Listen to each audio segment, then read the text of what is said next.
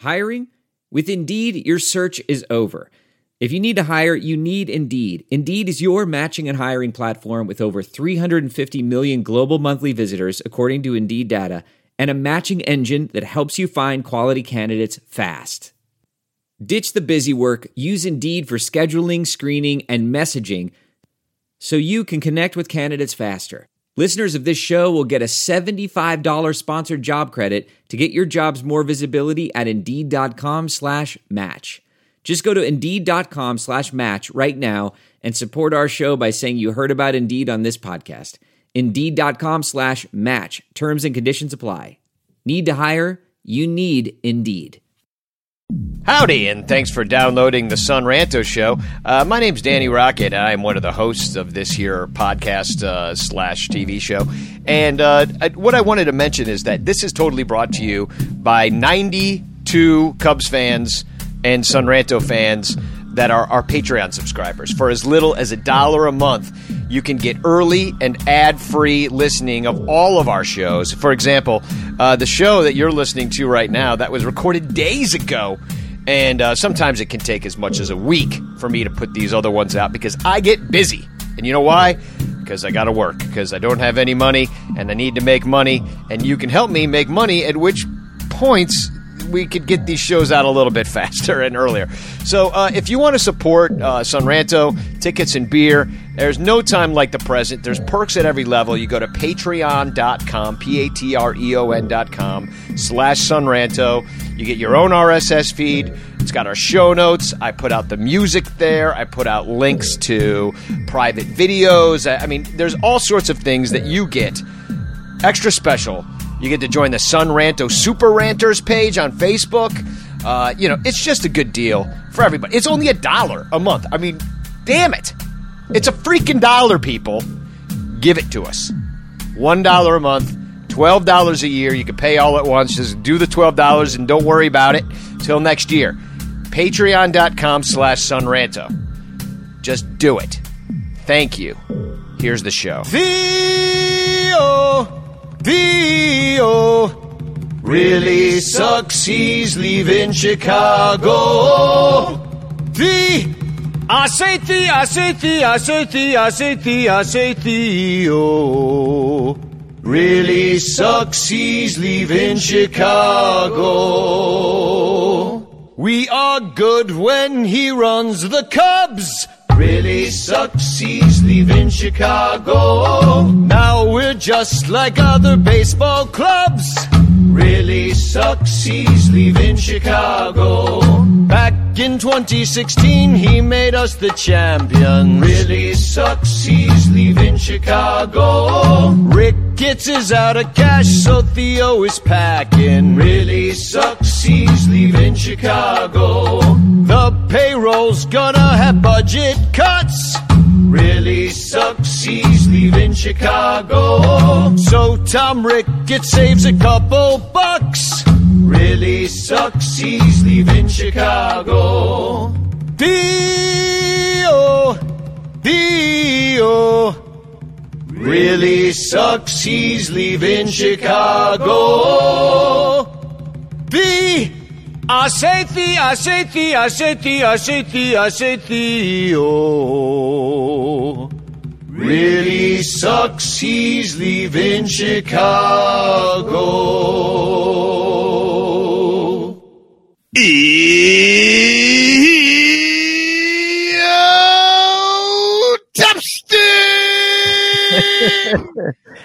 oh, it's the it's the end of the world as we know it. This is an end. This is an end. This is an end. Spoonerisms This is an end. people have like That's from uh, vowels starting their names.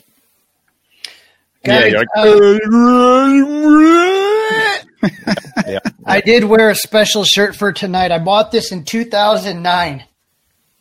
It's the old take on the Obama shirt, and uh, and that was uh, boy. I'm really guys. I, I I mean I am really struggling. I I am I, I there's there's um there's a lot to why I'm struggling, but it's just tough to see this day come. I mean we we talked to Kaplan a couple weeks ago, and he mentioned this. He he he he threw it up there as yeah, this is probably going to happen. He's probably not going to make it through the year, or he may not start the year, and Jed will take over, and we're all like, "Oh, don't tell us that, Cap!" And now all of a sudden, it's well, he texts Theo too, so so Theo is probably the whole time being like, uh, well, you know, I I don't know if I want to do this anymore, Cap. You know, these fans are just such a jerk. I always got to like this guy Crawley's always up my ass at Cubs convention. He's like, I just really I can't stand this anymore. Like these are worse than Boston fans, you know. But let's and Theo in his own words said, "You're not likely to see a good outcome. You're not likely to see a good outcome. You're not likely to see a good outcome." You know, so he he's the first one to tell you.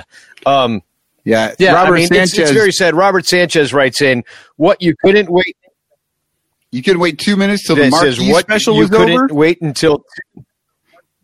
Yeah. So uh, apparently, yeah, well, Marquee. I, I, was surprised that Marquee Network even sh- showed the.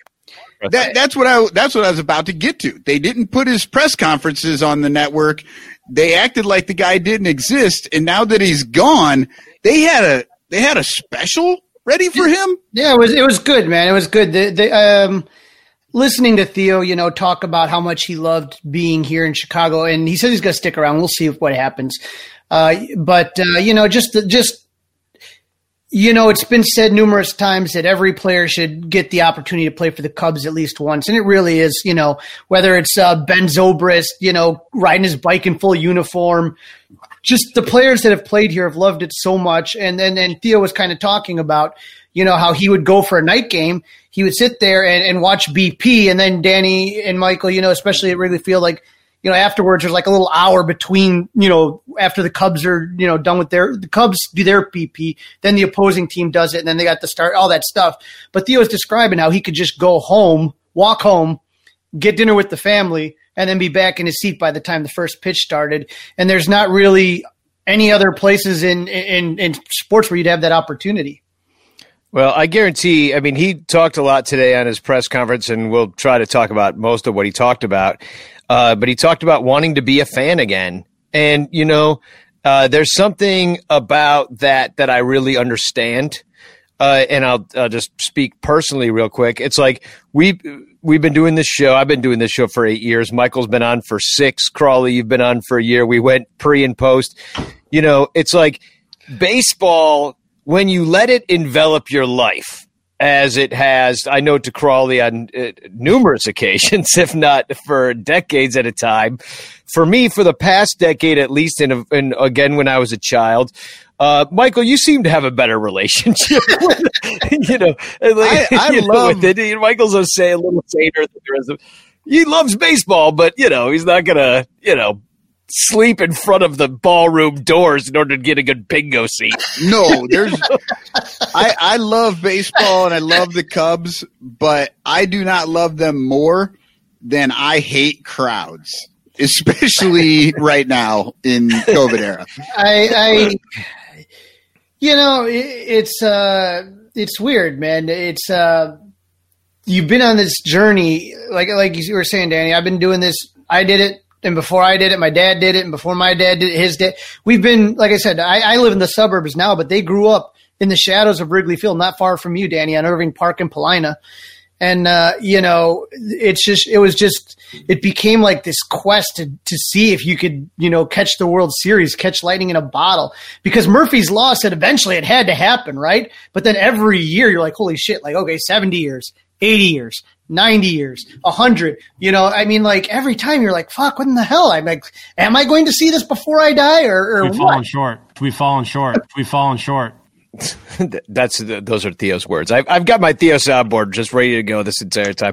No, I, I, I think that's right. And like, imagine you think about Theo and what he did. He accomplished uh, the the seemingly unaccomplishable and then he partied for the next four years with Eddie Vedder and, and basically screwed up the team.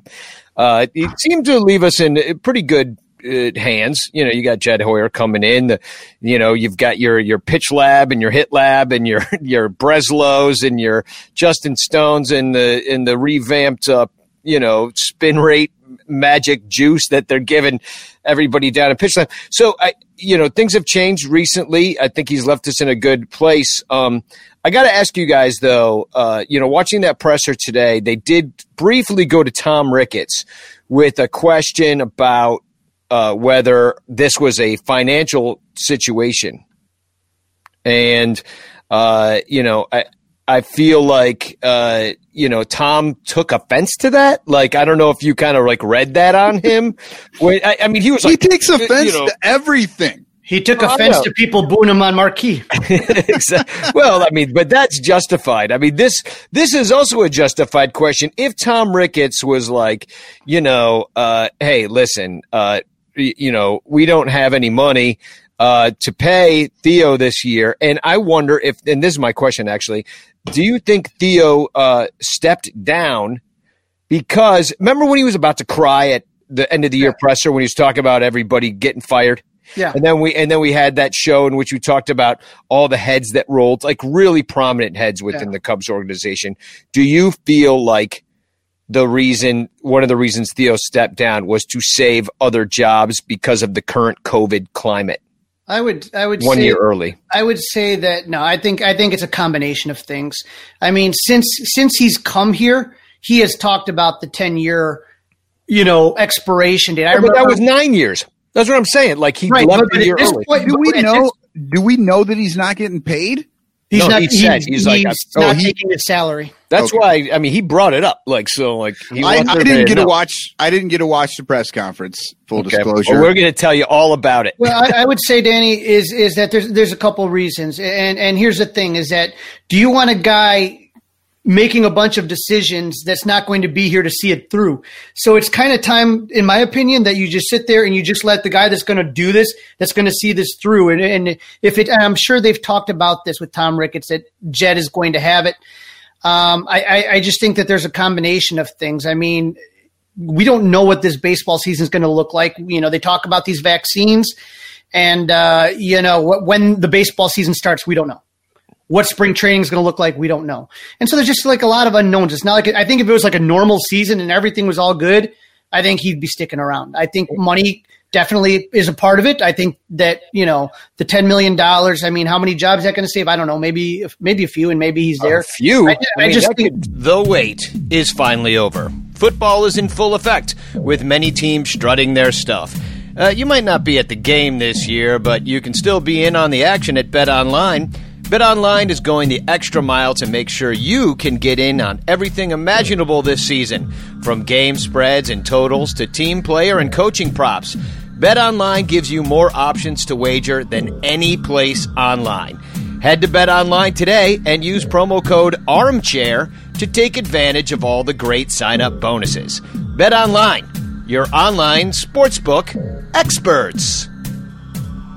That could have saved every single job that we talked about on the last show that got cut. I think. I'm just I'm just thinking that in general it's it's not the ultimate. I think it's just it's part of it's it's a it's a part that's an important part, but there's other parts to it too. yeah. Yeah, Well, it, Theo could save all those jobs, but the you know it won't. Uncertainty rules the day.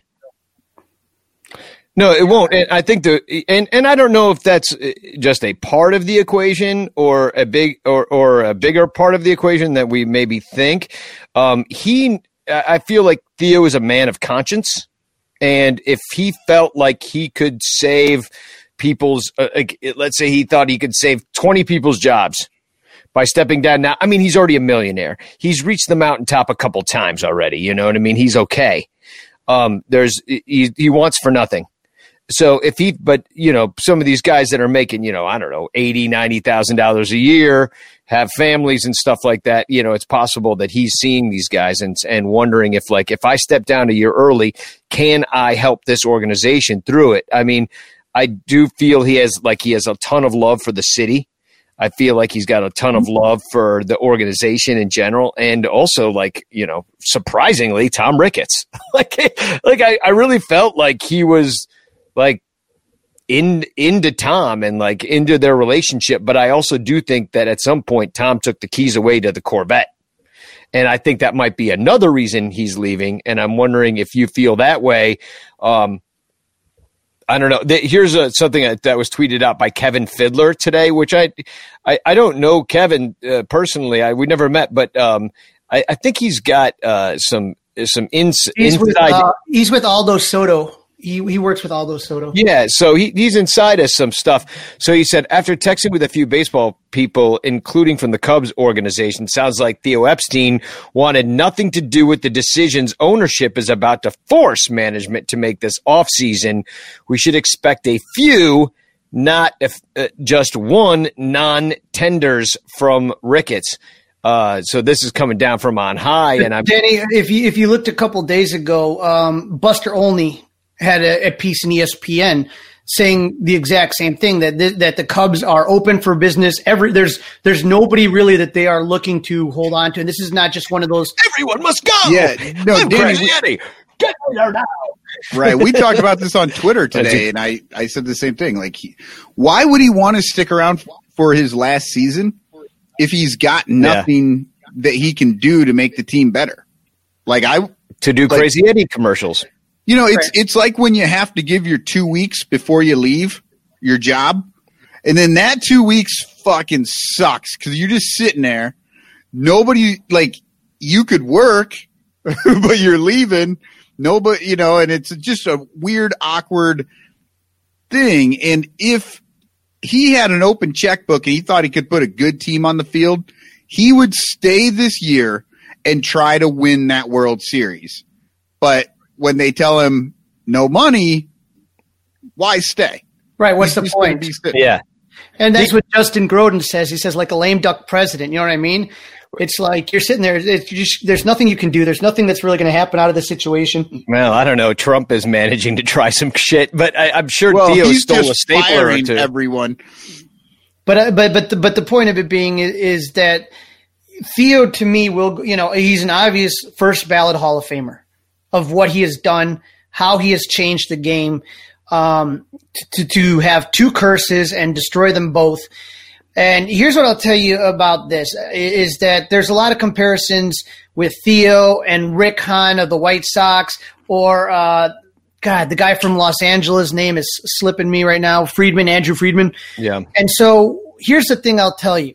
Okay. When Theo came here, okay, in 2011, this organization was a fucking mess. Bad contracts up the wazoo, a farm system non existent, and a ballpark that was literally falling apart. When Andrew Friedman came to the Dodgers, they had that huge, massive TV contract. Okay. When Rick Hahn was starting to do his things to make the rebuild for the Sox. They had a lot of great pieces that they were able to get rid of, like Adam Eaton, Chris Sale, Jose Quintana, a bunch of names. When when Theo came here, take a look at what the 2011 roster looked like. It was shit. And take a look at what the farm system looked like. It was take a look at who your top prospects were. None of them panned out for shit. And then you take a look at what that stadium and everything. He came in here and he he pulled off a miracle you take a look, especially those first all the moves, all the well, transactions. I mean, a miracle with somebody else's billions of dollars. you know, I mean, it was, you know, he found the team came together at the right time. 2007, 2008, the Cubs had one of the highest payrolls too. They hey, didn't win it. I, I will give this right, man, but it's not a miracle. Yeah, I will give. Yeah, this this man's father's money yeah. is the miracle because it hired this guy and, and Theo Epstein. So, you know, Tom Ricketts' dad's money.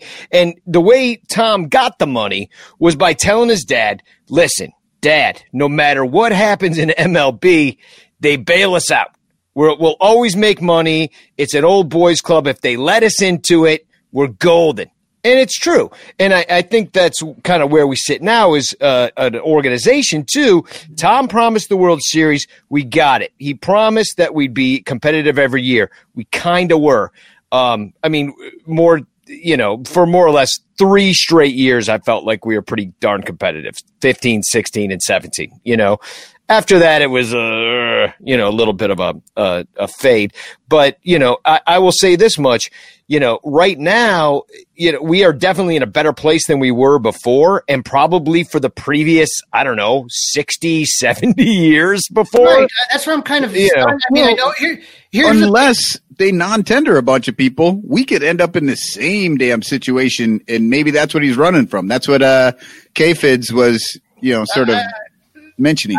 I don't know what's going to happen in the next two years. And again, we've talked about it previously that these next two years are terrible. You have this COVID, which wiped out a lot of money, and I'm not going to get into whether it did or didn't. You have the COVID situation this year. You have COVID situation next year, and then you have the collecting and bargaining agreement. The next three years are going to be a real mess. I don't know what's going to happen to the game of baseball, much less, uh, much less the Cubs in general. This could be a fucking mess. And so, and you can see it with free agency right now and guys trying to take qualifying offers. It's not just a Cubs thing. Okay. So here's what I'm saying is that when you talk about Theo Epstein, you're talking about a guy who changed the culture where this was the lovable losers. And everybody always said, we're never going to be, oh, we're going to get rid of that. We, we had to deal with every fucking playoff game I went to for how many years of some dipshit dressing up like Bartman or somebody dragging a goat around or some fucking I, bullshit. I already apologized for that, Crawley. And- will you I please, will you please shit. stop bringing it up? I dealt with that shit for years. And you know what? Theo came in and changed the culture. Now the expect, because I can tell you as, as a Cub fan who's been around here for a goddamn long time, is that all you did was just kind of hope. You hope you caught lightning in a bottle. That's what you hoped happened. Like it did in 89, like it did in 98. You know, just different years where all of a sudden shit happened. You're like, oh my God. But then like the next year, it just all fucking went to hell.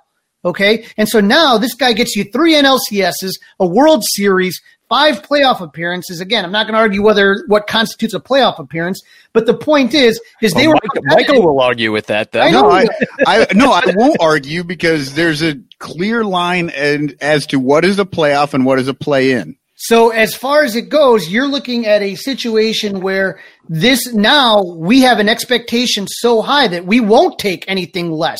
We don't want to see another rebuild. We don't want to see the Cubs return to mediocrity. That's what Theo's given the fan base more than anything. Oh, well, let's get that expanded playoffs and you're going to see nothing but mediocrity. We will never get another great team in this fucking town again. So what? Now they asked him about politics. Right. Uh, not to, to digress too much, and I'm and I'm not, but uh, you know he kind of put the kibosh on that, even though that was the main rumors. Like, oh, and he said I like policy, not politics, and I was like, oh, that's interesting. Maybe he wants to, you know, just I don't know what that means. Like, how do you become a policy maker without? I don't know. Do you just have the governor on speed dial, or I, I don't know how that works. Um, I But- think he was talking about doing a lot with his nonprofits. Um, he does a lot with the with a foundation, a player to be named later, and I think he is going to do more. Um, I think he wants to stay in Chicago. I think that he's going to work well also with some African American communities at the Cubs re- uh, groups that the Cubs have recently uh, been working with. I did read a little bit of the the letter that he put out there, and it did kind of sound like he was planning to stick around in Chicago. Like he can go anywhere, right? And it's not like he's from Chicago, uh, you know. So I was I was kind of interested in that. That he it really did seem like he might just stick around. But I don't know how old his kids are. Are they in school? I mean, yeah, they are. They're So they- maybe I think just they're doesn't- still kind of young. yeah, yeah. They seem young enough to go to a different school. I would say high school, probably. I think they're Yeah. in high school or high school and middle school. I don't know. The, the, since the restraining order, I stopped bothering them. Yeah, yeah. If they're if if they're high school or whatever, then I I get it. You stick around, you know, if you can. I You should have You know- followed him around in spring training to pick up his dog's poop. 'Cause that Who? that would have been actually nice of you. Was Me? it? Wasn't that Theo? Or was that Jed? Who who had their dog pooping on a lawn? They got it. That was years ago. Oh, that was that was Theo. That was He Theo. Rented he rented a house. yeah. And his oh dog, yeah. his dog shit all over the house. You know, if you you know, that's what you you should have made yourself useful. Uh, you know, here's the thing: is that I was, uh, you know, when the Ricketts bought, when the Ricketts bought, I was I was excited. I was like, "Fuck! Thank God, Tribune done." Like I just was done with the Tribune's bullshit. And Sam Zell bought the Tribune and wanted to just like spin the Cubs off for parts, and and he's the one that ran up a bunch of those bad contracts that were long extending because he knew he wasn't going to be having to pay the bill. You know what I'm saying?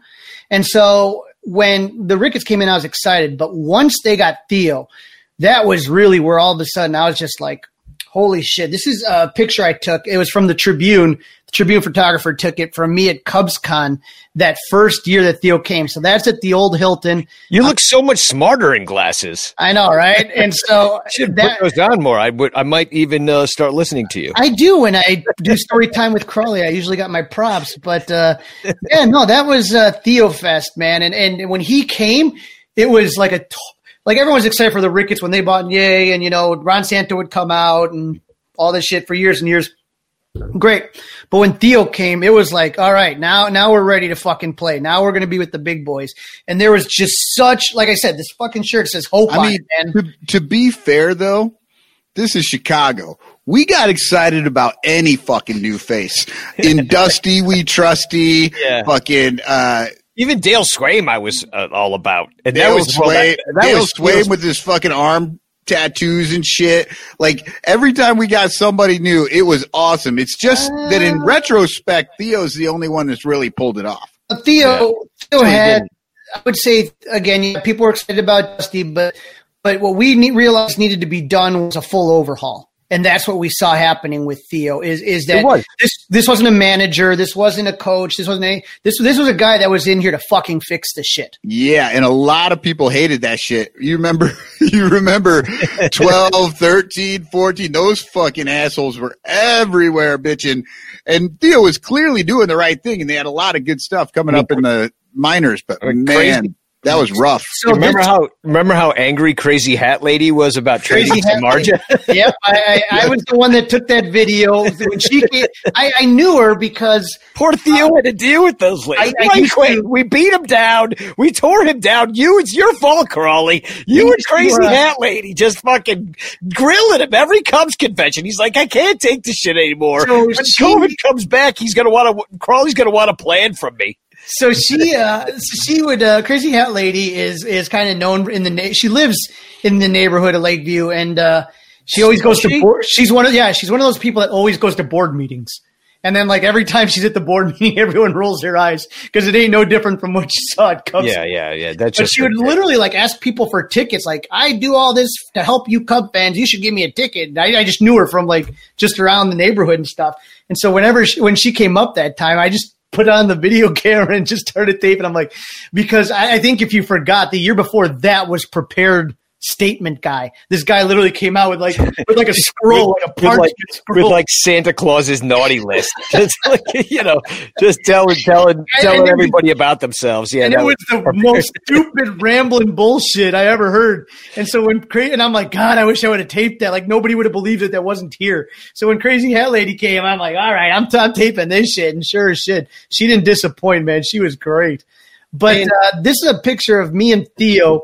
Um, what they used to do is for the season ticket holders, Michael, you're talking about 2011, 12, 13, how it sucked is that they would after the season was over they would have these season ticket holder events and it was down in the theater district and by like the oriental theater and different theaters. And so season ticket holders would get in there and and they would do a split. It would be crane talking about the improvements and theo talking about the players. And that was the first time you know i really started to hear about those names like javi baez and jorge soler and these guys. And they would and theo they would have this these videos of these guys and you just hear the bat cracking on the ball and you'd get so fired up. So anybody that was, like I said, especially if you're a season ticket holder, you got to go to these meetings. And that's why, yeah, I loved going to Cubs Con and especially Theo sessions is that he just can kind of, I don't know, the way he talks, like he just kind of mesmerizes you. It's just, he's an interesting dude. He's, he was, and he was great to talk to. He was, he, he he's kind of a different bird. He kind of he kind of just different. He's a little more standoffish. Like Jed, they were talking about it today. Always the glad hander, like, hey, how's it going? Hey, you know, where where like Theo was more a little bit off, a little distant, and once he got to kind of know you a little bit, open up a little bit more. But but uh, I just I had a blast listening to him. Uh, asking him questions, and he always was very respectful about it. No matter, you know, I sometimes I did ask him uh, difficult questions because again, how many places did you ever have a, how many fans would have a forum to ask some real goddamn questions? You know what I mean? And so I asked him about Oh, no. Addison. This is Uncle Mike, by the way. Uncle Mike writing in right now. Yeah, Mets that's fan, that's why I Uncle had to throw it up there yeah, for you. Yeah, yeah. Met, by the way, the Mets are really excited right now. Not not only do they have like like triple rickets as far as wealth goes. You know, rickets. Steve, they got triple rickets. Tri- triple rickets is when you didn't get the vaccine. I got the triple rickets. Ah! So, uh, uh, but uh, no, uh, he, he- but Uncle Mike is writing in. He thinks Theo to the Mets. I don't. I he's not, and uh, Uncle Mike also knows our good friend David Brody, huge Mets fan. You Uh, you agree with Justin Grouden? Theo to the couch. Yeah, yeah. Theo to the couch. Theo is non for profits. Theo to to do something different for a little bit because I don't think he could do one more year of listening to Crawley just grilling him at CubsCon over and over again on Zoom meetings. Now it's even worse. So I, I do think that you know the what you saw at the presser today and, and on the marquee event is is somebody that's just kind of relieved. I mean, you have to think about you want to talk about the two highest pressure markets.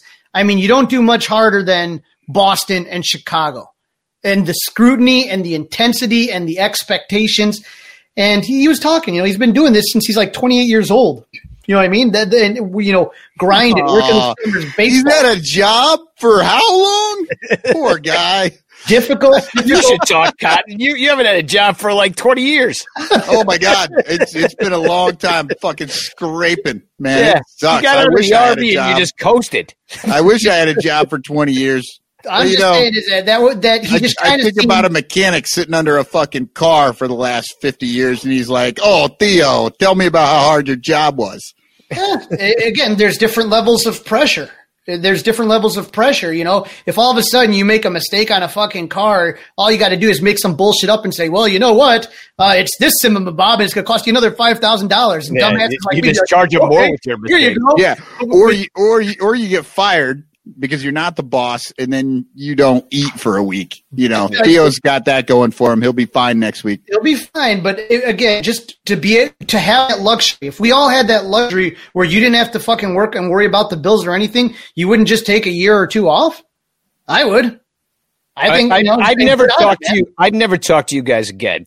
So, I would, I, you know, I'd be like by some little like uh, volcanic island, you know, uh, that hasn't, you know, that's you know, kind of uh, maybe forty years from interrupting or from uh, erupting, and then uh, well, it, it, Danny it- just wants to be anywhere that he won't be interrupted. yeah, there's nobody. I'm Forty just years sit till here. I'll be interrupted again. yeah, I'm just gonna sit here and uh, play this Beethoven piece. I'm gonna get be, it right. I, I would probably be doing the exact goddamn thing, just sitting at Lucky Doors, drinking a beer, waiting for the game to start, and having a blast, man. It's what I've always done, and even you know, I mean, winter time, I'd probably head over to Arizona. That's what I would probably do, and then just go check out Instructs and stuff like that, and, and that. But you know, like I said, imagine how much fun it would be for Theo just to kind of blend in and just go to a fucking game and just enjoy it. Remember how much fun he had? Blend in. Danny, you have got the picture of him in the bleachers. Yeah, here he is. Here he is out there in the bleachers. Jed Hoyer is right behind him. Jason And- McLeod next to him. McLeod, yeah. Um, and you know what? Uh, during 2016, my good friend Mike, uh, he just loved dealing in tickets. Like that was his thing. And he got, and I would get some nosebleed seat. You know, way up uh, in the upper deck. He's like, sell it right now. Sell that ticket. You can get $50 for it right now. Give me the extra $50. I'll sit you down here by me. And where he liked to go was like, I'll tell you this much. Theo, Jed, and Jason were right behind me in that amazing comeback against the Giants in the NLDS. They were right there. They were right next to me during the Pirates wild card game in 2015 as well. And I got to say to McLeod, I was like, hey, man, thanks for this year. This was fun. He's like, oh, cool. And that was our interchange. But like, uh, what, what I'm saying is like, they love being out in the crowd. They are young guys. And I think that's, they're our age. You know, they're in their mid 40s.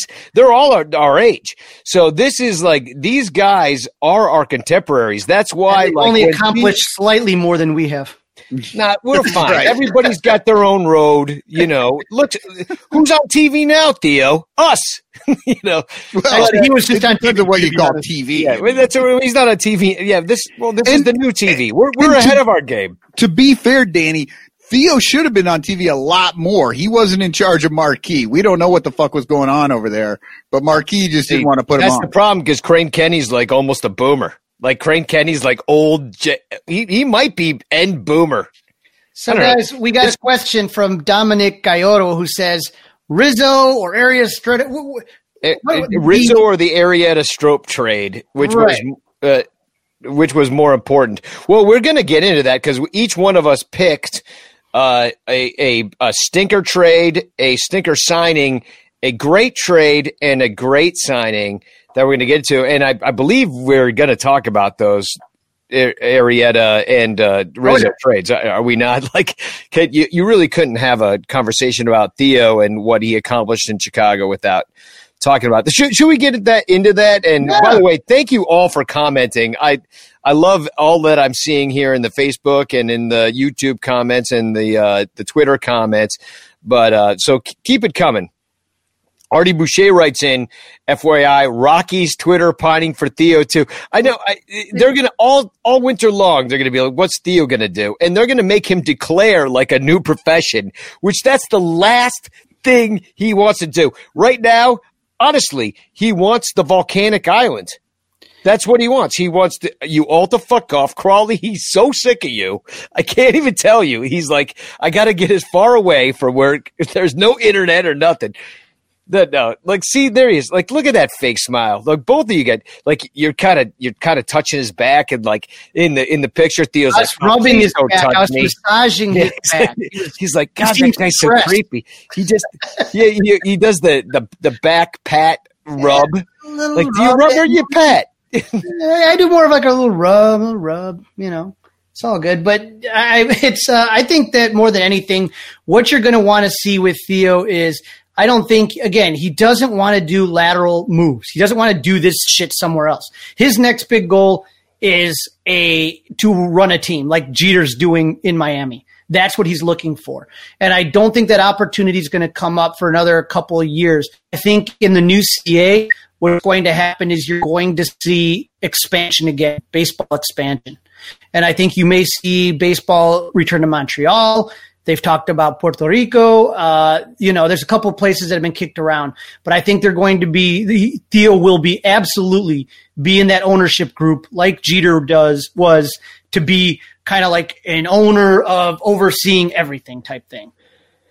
So uh, Mark Timothy writes in says, "What is your take on some of the rumors that are swirling about Epstein not wanting to be involved in orders from Ricketts to sell off, and even non-tender someone fr- uh, from Baez, Bryant, or Schwarber?"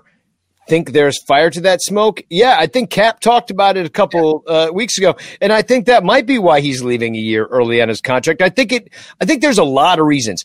So the season ends. He has his presser. He almost cries when he talks about everybody getting fired, and then he realizes that there is a reckoning on the major league roster as well to happen because all these contracts are coming up. Everybody's going to get traded, and he passed that off to Jed and it's kind of a bit of a cop out. I kind of wish he went down with the ship a little bit more. And I mean, it's sad we're not going to see him. And I, and I'll tell you this much: like, I am also sad that we're not going to hear his like, because the man is smart. Like, he impresses. Uh, I've talked to John Baker about him. He's so impressed with Theo Epstein and, and how he can control a room. Uh, you know, even Len Kasper today, uh, right after Theo's presser, was like, he could go- go to Silicon Valley and run any company there. Like, the dude can run whatever he wants to. So I think he's at a place where, uh, you know, he just wants to. Move forward, move forward, moving forward, move forward, moving forward. again, this is a tough business, man. You do your best, and we'll talk about the hits and the misses. Those happen with anybody. But what he was able to do with this organization, like I, I will still say, miraculous. To, to basically have no assets, nothing, and to turn that around into something. Well, not nothing. I mean, you did have this guy, Tom Ricketts. You know what I mean? You had billions of dollars. You had an Ivy League education, an Ivy League I, I've I've seen people all around seen- you that Tom Ricketts and his dad I've seen for. teams throw money. That doesn't guarantee success. True, That's true. all I'm saying. But it Again- but it doesn't hurt. Sometimes it can hurt, but usually not. a lot of those Yankee teams that were big money when Steinbrenner used to fucking buy everybody and anybody, every free agent, which caught the owners to hate him. he didn't get shit. It wasn't until they actually developed a farm system where you had Posada, where you had Jeter, where you had a lot Mariano of Mariano Rivera. Right. Yeah. Then they started actually fucking winning. Money, it's not just money. Does it help? Yes. Money helps to cover up the mistakes that you make, things that don't work out. That's what it helps. You didn't develop a pitcher, buy a pitcher, buy you Darvish. Okay. Now again, that can only go so long, you know, where you're going to do that. And CBA made it more difficult uh, the last CBA. But again, I've seen people spend money. I've seen the Cubs spend money. I've seen them try everything. I've, and nobody could accomplish it. Nobody could until he got here. Yeah. Dominic writes in Theo got done what Dallas Green and Jim Hendry couldn't. Yeah, but that was Jim Frey's fault. But but here's another thing I want to say. That is Jim Frey's fault. You're right on that. And and it really goes down to Dallas Green had the right idea and he just didn't have he was getting shit from above him and he decided to leave. And and and a lot of the guys that Dallas Green drafted, whether you're talking about Rafael Palmeiro, Mark Grace, Greg Maddux, Jamie Moyer, these these are guys that went on to have great careers. Yeah, the Cubs And- wouldn't keep him. The, the the Tribune wouldn't pay. And and so what'll end up happening is don't forget that the, the Red Sox won another championship in 2017. And guess what? A lot of those players that came up then were Theo's guys. Yeah. So don't think that if if if the Cubs somehow get things turned around in two or three years or three or four years, that a lot of those players that they end up that end up making that run were guys that we look back and say those were Theo guys. Okay, uh, really fun question, and please uh, comment in the comments. Um, who will be on the mound the next that the, uh, Theo draftee?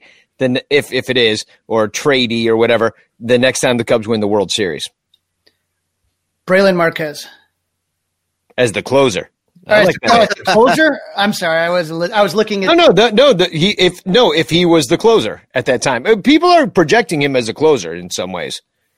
you know I, I could see as a closer that I don't I have no idea. I thought you were just talking about who's going to kind of have the most impact on the next winner. Yeah. Well, the, that's a whatever. That's a fine answer. But uh, you know, what what do you think, Michael? Do you think that uh, that uh, you know Theo has drafted? I mean, it's tough to tell. We don't pay a heck of a lot of attention to the farm system, but I what's don't your know feeling about on the the- matter? I don't know about the next winner because that's the, that's the tough thing. You know, when he came in, he started with the bats. You know, drafted all the bats. Those seemed to hit really well. He bought pitching or traded for pitching. That worked well. He won. They had a string of successful years, but now, even though he switched from, you know, the bats and drafting, he started drafting a ton of pitchers if and when those pitchers get to the big leagues, there won't be any bats then. You know, so yeah, I don't know. I don't know. I You think get the bats, you get the pitches. You get the pitches, you get the bats. Mm. Uh, John Pickus writes in. He says, "Well, he, he thinks that that person isn't born yet." I, I'm, I'm afraid that John Pickus might be a little more right than uh, we all want to admit. I think I think you you got you got a lot of talent in the pipeline. When we talked um, to we talked to uh, what's his name, going through the prospect system. I mean, we, yeah, we Greg Greg Hoos, Greg Hughes, yeah, growing We- Cubs podcast. Yeah, Yeah, we you know there's a lot of guys when we talk about shortstops, they're loaded. Catcher, you know, and then you're going to fill in other spots. The the center, the young center fielder that they had over in uh, South Bend this year, they got a lot of players that are that that I think are going to be part of the next winning group. The question is, is who of the core that was here for Ed Howard? There's another one that uh, Cubs fan Jeff Berger writes up in there. They have a lot of young, interesting talent. It's not going to be here for two to four years. The question is, is there going to be some of the veterans that were from this 2016 group to be with those young guys? Is Javi going to be sticking around? Willson Contreras, probably not. You know, uh, Kris Bryant, almost assuredly not. And, and I don't know if Anthony Rizzo's here beyond this year. Yeah, I mean, I, gosh, that's really hard to think about. Like, and, and I know that there, w- I knew that there would c- come a day at some point where we'd be like, all the 2016 Cubs are gone. Um, eh, but you know, it seems like we were all expecting that within these. Uh, last year or even before that there would be an extension happening uh, never came to be with any of them, which is shocking. And then you get COVID and you're like, oh my God, they're not going to extend any of them. Kyle They- Hendricks. Yeah, it, well, they did that already. Yeah, I Yep. mean, but uh, uh, you know, for the last four years, we were talking about possible extensions. Everybody was flying high. There's no way it was going to be. Uh, it was going to happen. They were going to take their chances. They weren't going to sign an early extension. That seems like a mistake now on their part. But you know, COVID, who knew? Um, but you know, I, I kind of agree with Mickey Forrester, who writes in Rizzo never leaves. I feel like that's the one dude that they get it done with. Um, maybe if if Javi would take a hometown disc hometown discount, but I don't really see him doing that because he might be like, "Hey, I'm 28. Let me go try in a different city. Let me go try something else." If they were to offer him, you know, with Rizzo, that's, with Rizzo, that's going to be a tough one. He he signed a very team friendly deal. Again, no one knew Rizzo was going to turn out like he did, and he signed a very team friendly well, deal. do you know who did know that? Jed Hoyer, who traded for him, and Theo, who drafted him, and Theo drafted him. So right? I mean, they, those guys always believed in him. But again, when you got a thirty over 30 first baseman with a bad back, you know, and budget problems, how much are you really going to allocate to the first base position? I don't Yeah, know. and he's and he's going to be looking for a payday because he took a really team friendly deal. It was what forty nine million over seven years or something like that, and he is completely outperformed that. This is possibly the first year uh, with sixteen and a half million that he'll make this year that he's actually making what he's worth. I mean, think about it. Isn't that almost like a third of his contract right there with the 16 mil? Yeah, yeah. I mean, so it's it's kind of ridiculous. Um, Guy Sirius says after the year Baez had, he should take a discount, and you know, I I don't know that I agree with that.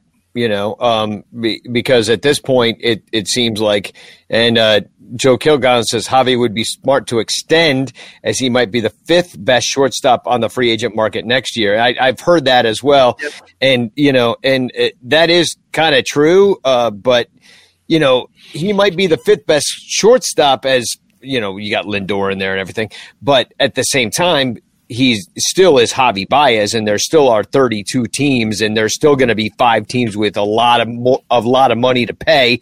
And if the Cubs are looking for like a serious discount, they I would hate to see them lose Javi in a Greg Maddux kind of like, oh, we're 50 grand apart, you know, Right. You know, let him walk, you know, fuck that guy, you know, like that would be horrible if that's how Javi left because he is a hometown favorite, and I think he kind of knows that.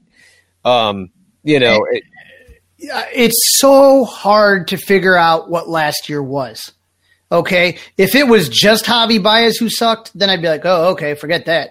But when you're taking a look at the names of guys that sucked, Christian Yelich sucked, Nolan Arenado sucked. I don't know why a lot of guys sucked this year, and and and our sh- our show sucked this year. Like Oh. even like we were trying so hard, and we were even worse than ever. Right. So the the the to me, it's just impossible impossible to tell what's going to happen. But like Joe said, uh, it, it probably if Javi's smart, just take the payday right now. You know, Javi's one of those guys that's going to make uh, a lot more money on endorsements than I think even Anthony Rizzo would make. Whether it's shoes, video games, he was on MLB The Show, all that stuff. He can, there's tons of money to be made because he's such a marketable player. Uncle Uh, Mike, Uncle Mike, there's your shortstop. I don't know who the Mets have as a, as a shortstop, but uh, if they are going to trade Javi to somebody and the Mets are looking to pick up stuff, I would say ha- Javi would do great in New York.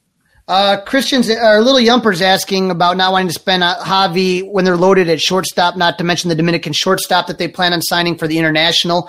The reason is is that first of all, you always need somebody to draw fans. I don't care what anyone says. I've gone to Wrigley when they suck, and no offense, it's not packed. The tickets may be paid for, but the money that they're missing out on concessions is not there. You want to have somebody in the '90s. The Cubs literally sucked worse than anything, but they had Sosa. So everyone would go just to see what the fuck Sosa would do. Baez is that same kind of guy that even if you don't like baseball, if you're there, you're watching Javi Baez and see what he might do that day. And so Javi's also not just a guy that plays one position. Okay. If you got Rizzo, he's either first baseman or DH. Javi, he, he could be a fucking catcher. You know what I mean? First base, second base, shortstop, third base. Put Javi in the outfield if you Batting want. lefty sometimes. He had a double. He. I showed my nephew when I was out in California this last week. Uh, the the video. I said Javi hit a double lefty. And he's like, really? So I showed him that video. It was awesome. Like he lofted that thing. And, you know, the man is a talented baseball player, like a generational talent Right. that has so much potential. Uh, I was watching um, him stealing home the other day. I was missing baseball. I just watched him steal home in the against the Dodgers, I believe it was in the NLCS. Do I have that right?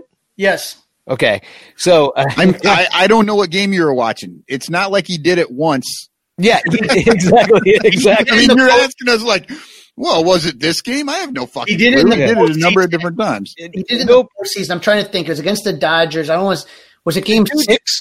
he's like a legendary dude that like if if you weren't alive and you heard about it later like Right. then he's like to us he's like a cool papa bell like we'll start telling stories about this Right. guy It's it's it's You know- like it's like Jordan. I had relatives in South America that got satellite just to watch Michael Jordan and have never watched a basketball game since Jordan left. Yeah. Like that's the kind of impact that Javi has. It's it's fun.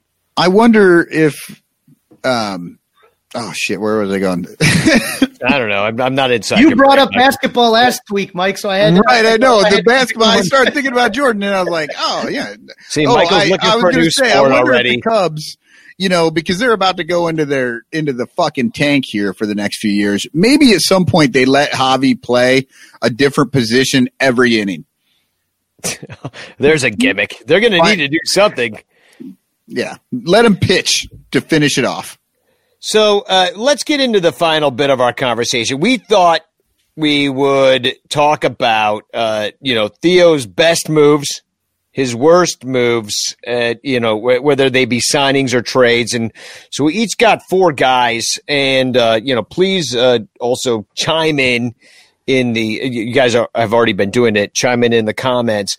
But, um, Michael, you want to go, you, want to go first? Who wants to go first? For all of those people that are sticking around, we do have a big announcement.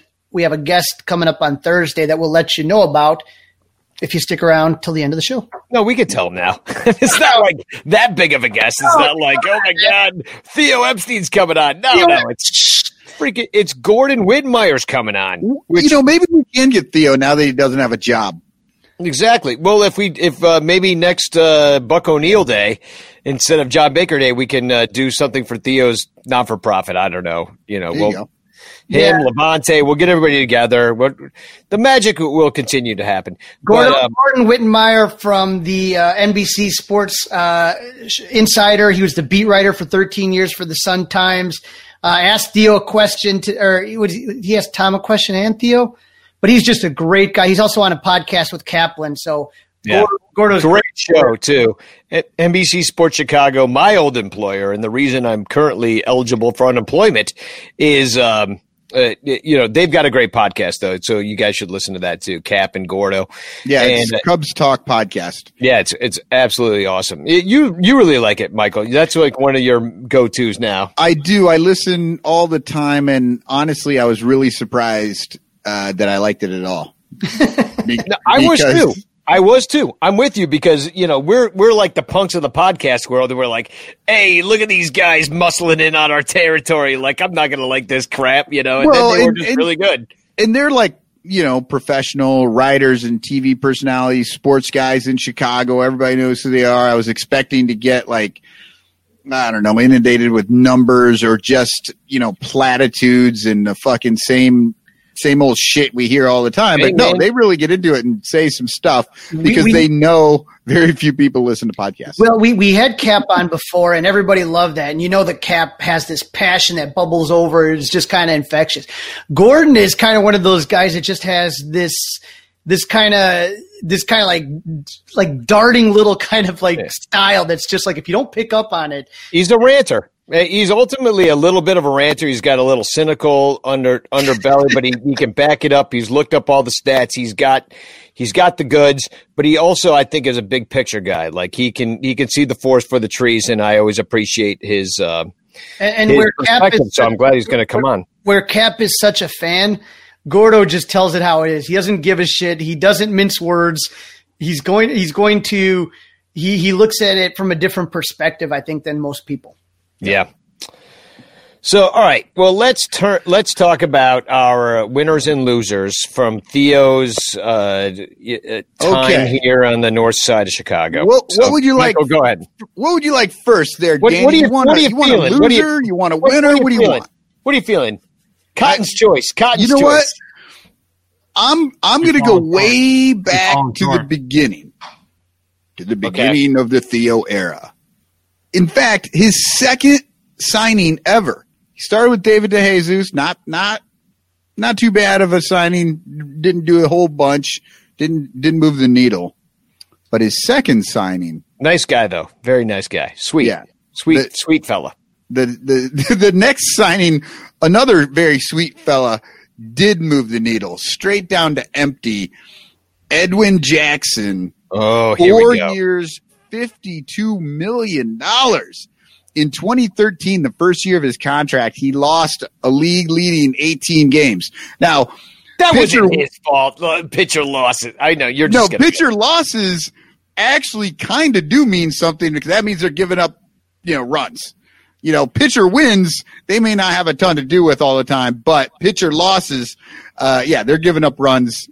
But they also had terrible defense back then. Really bad. Robert Sanchez says, "Don't be hating on EJ." Yeah. What's funny is that he is so beloved by so many of his teammates and clubhouses. Great guy, uh, and nobody doubts that at all. In uh, yeah, because with the Cubs in two years, he had an ERA of five fifty eight. He lost thirty three total games, and he had an ERA plus of sixty nine. Nice. Nice. I will tell you that the, the seasons that he was here, I swear to God, I'm a season ticket holder. I cut up and I pick out the games I want to go to, giveaways, matchups, whatnot. I swear to God, I must have had like 15 Edwin Jackson starts in one season, and he was so deliberate, Oh, he Oh. did so slow. slow, and he and he pitched all the games. Like he he didn't get injured too much. Uh, he was always there. 200 Um, innings. But in 2015 they ended up moving him to the bullpen and uh, in july they just dumped him outright and had to eat 13 million dollars on that contract so And then he uh, went on to do okay. Didn't he play for the Braves and like no no no he played for everyone right. ever? he played he eventually retired 2019 he Yeah. retired just last year Brilliant. And the he man played is a brilliant person and very for nice. 14 of the 30 teams in this league Support for the Son Ranto Show comes from Manscaped, who is the best in men's below the belt grooming. Manscaped offers precision engineered tools for your family jewels. Jingle balls, jingle balls, jingle all the way. You know what? Uh, it's almost Christmas season, and it's time to trim your tree.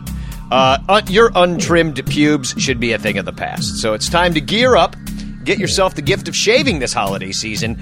I am talking about the Manscaped Perfect Package 3.0. See, here's the thing I've shaved my balls before, and I've cut my balls before, and it's painful. I screamed. I went, oh, God damn it. But that's why this revolutionary company, Manscaped, has redesigned the electric trimmer. Their Lawnmower 3.0 has proprietary advanced skin safe technology, so this trimmer cuts on your nuts. Uh, it's also waterproof, so you can use it in the shower. The Lawnmower 3.0 comes inside their brand new Perfect Package 3.0, which makes for the perfect holiday season gift. It's literally everything you need to keep trimmed, cut free, and smelling nice down there. And uh, don't use the same trimmer on your face as you're using on your balls because uh, that's nasty. The Manscaped Perfect Package 3.0 also includes the Crop Preserver, an anti chafing ball deodorant and moisturizer. You already put deodorant on your armpits. Why are you not putting deodorant on the smelliest part of your body? Your stinky balls. Speaking of sweaty and sticky balls, I am thankful for their Crop Reviver. This product, along with the Crop Preserver, keeps your balls from sweating, smelling, and sticking. And all these products smell good. Their manly scent is attractive and will help set the mood, if you know what I mean. The perfect package will also come with a pair of Manscaped boxers that'll keep your junk feeling fresh all day. It's time to upgrade those overused pair of boxers to Manscaped high performance anti chafing boxers. Tis the season to go get yourself your balls shaved. Your dad, your brother needs their balls shaved, your friends.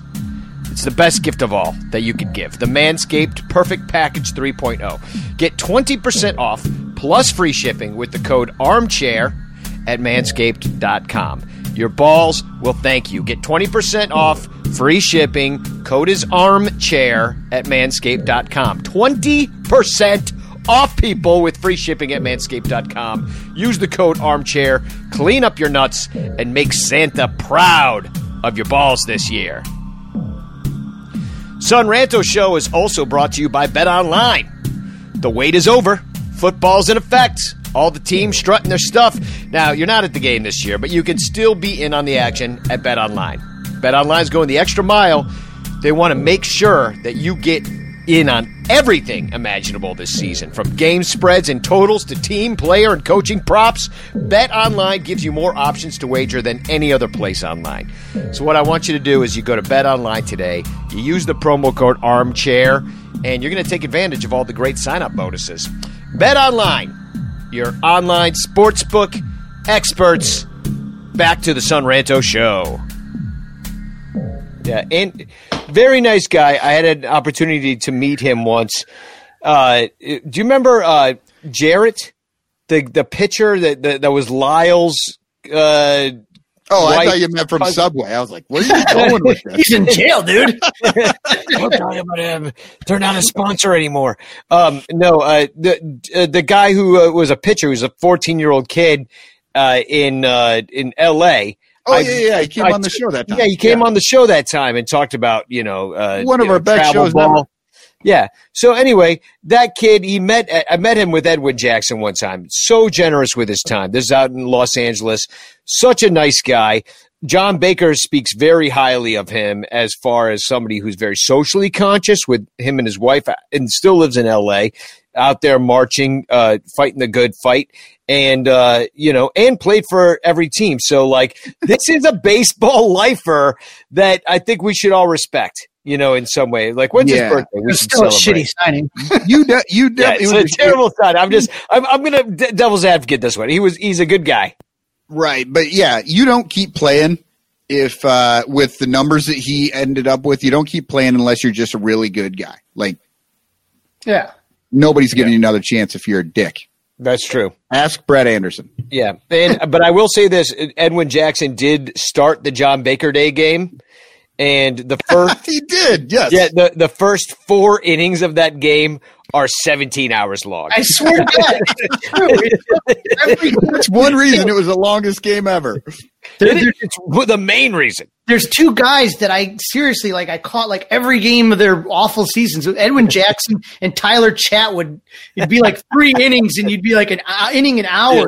Right. Oh my god! Did he All make the list? Does anybody do a Chatwood?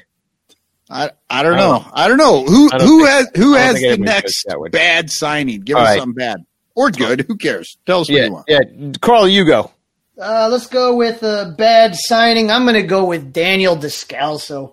Uh, Oh. David, David Descalso. David. 2018. You got two years, five million, plus the Cubs have to give him another extra million to buy him out this year. And it was ju- he literally had three good weeks, is what you paid six million dollars for, and it was just like, you know, I don't know. He hurt his ankle. The Cubs training staff, they're like, yeah, Tom Ricketts hopes he limps the rest of his life.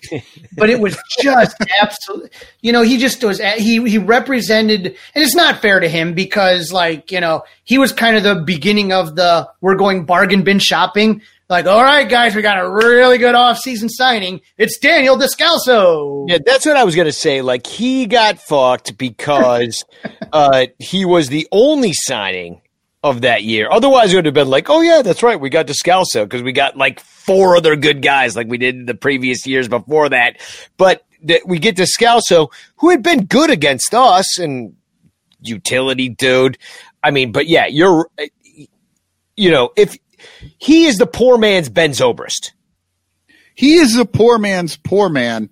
Let's move on with the limping He ain't that motherfucker. poor. Yeah, he ain't that poor. Right. He's, not poor He's a- anymore. for he sure. made he made uh, about uh, you know forty times what I made this year. So Oh. like he's fine, and he didn't do shit.